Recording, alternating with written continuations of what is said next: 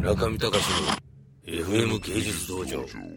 村上隆の FM 芸術道場のポッドキャスティングバージョンお気に入りの機内映画をご紹介するコーナーです、えー本日ご紹介するのは、え2本立て「幸せの力」とウィル・スミスの主演の最近なんか日本でもヒットしたあのあれと ロッキー・ザ・ファイナル。ロッキー・バルバーの最後なんですけれども、このロッキー・ザ・ファイナルはですね、試合の直前で、ポーンって、あのサインが入ってしまって、着陸体制に入りました と言われてしまい、切られてしまいましたけど、皆さん、ここで一つ、後ろがですね、私の後ろに座っておられたのが、あの、迷宮会入りしていた金田さん、あのピッチャーの元元ピッチャーの金田さん金田正一さんなんですけれどもこの方もですね途中で切られたらしく大きな声でですねいいとこだったのになーっつってましたね。いいとこだったのになちょっと。いいとこだったんだ今。あはーっつって。もうまさにその通りって僕も思いましたけどね。なんでいいとこなのに消えちゃうのかなみたいな。あれなんで最後に見ちゃいけないんですかねあれ。緊張しなきゃいけないんですかねあれを着陸するときは。ちょっと疑問です僕は。いまだにちょっとね。しかしあのね飛行機っていうのはなんとかなんないもんですかね。これ20年間変わってないんじゃないですか何にも。全然不愉快ですよあれは。でなんか気圧とかね気圧の変化あと空気の乾燥あとおならがどんどん出るんで機内がたまに臭くなったりしますよね。しません？僕も鳴らしますけど他人も鳴らするんですよよく。臭いんですよ。僕鼻がいいんですよすごく。臭くて。あれなんとかだから椅子にプチってこうボタンを押したらね TOTO のウォシュレットみたいに協力ダッシュっていうコーナーがありますけどあれと同じ協力ダッシュプチッと音がするとでも音がするとまずいのかみんなね。おならしたなってバレちゃうんで。でもそういう装置がね絶対あるべきだと僕は思いますね。でそういう装置もありつつ今度ねエアバスがほら椅子が大きいやつ作ってるんでしょ今。ちょっとよくわかんないですけど。なんかものすごい席数でね。であれでぜひね全席がビジネスクラス並みになればもうちょっとあの快適な空の旅になるんじゃないかと思いますけれども。いや本当に空の旅は不快適。それをごまかすために、ね、新作映画どんどんどんどん速くなってきてであのロッキーとか今上映してるんじゃないですか？日本で。にもかかわらずもうすでに機内でも上映中。でもうすぐなんだっけ？幸せの力あのウィル・スミスの映画評判良かったでしょあれ。めっちゃくちゃつまらなかったですよ。びっくりしましたねつまんなさに。評判良かったですよ僕。いろいろいろんな評判見てたりアメリカでも結構ヒットしてたし日本でも意外とヒットしてましたよ。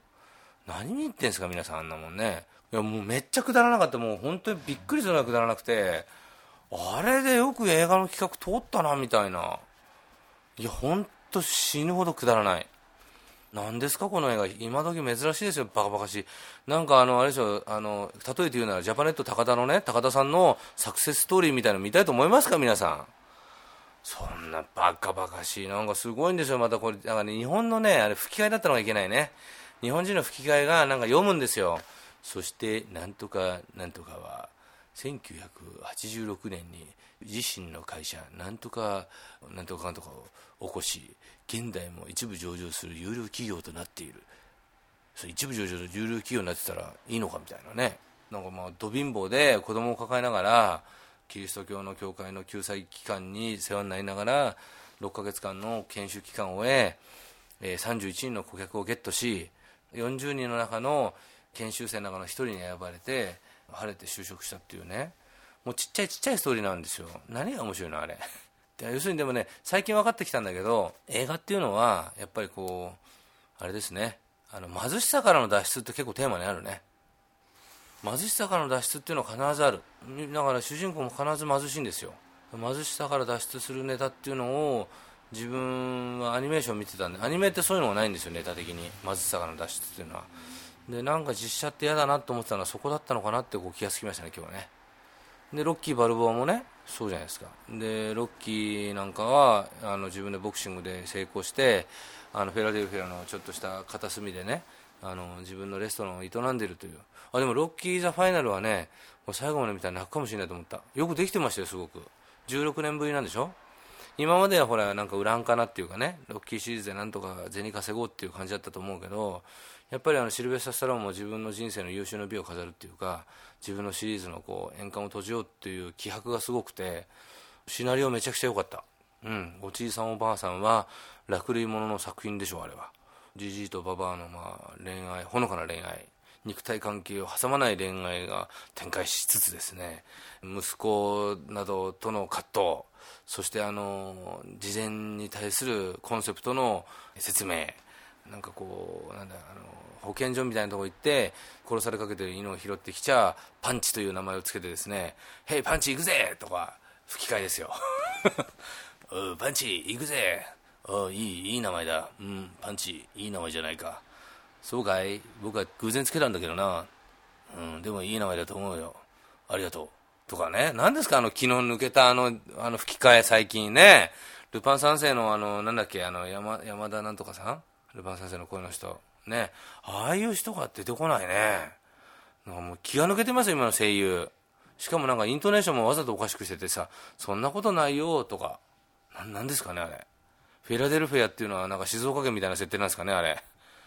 あれはねちょっとねやめた方がいいんじゃないかと思いましたよあれ。あのロッキー・ザ・ファイナルの吹き替えを担当してる方。まあそういうことでね。全然映画映画表にも何にもなってませんけど。ということでですね皆さんあのロッキー・ザ・ファイナルはぜひ見ましょう。そしてあの幸せの力だか幸福の力だか分かんないやつはもう終わったと思いますけれども。これは本当にウィル・スミス僕好きなんですよ。ウィル・スミスは。あと息子も可愛かった。だけど企画が良くない。だけどその企画によってあの貧しいもののサクセスストーリーっていうのがあるんだなっていうのが分かった。やっぱアメリカねまだまだ貧しい人いっぱいいらっしゃるんですよねきっとね。本当に貧しいんですよその設定が。泣いちゃうぐらい。いやー辛い。そういうふうに思わせたら勝ちですかね映画のね。ということで以上2本ご紹介いたしました。中見隆の FM 芸術道場。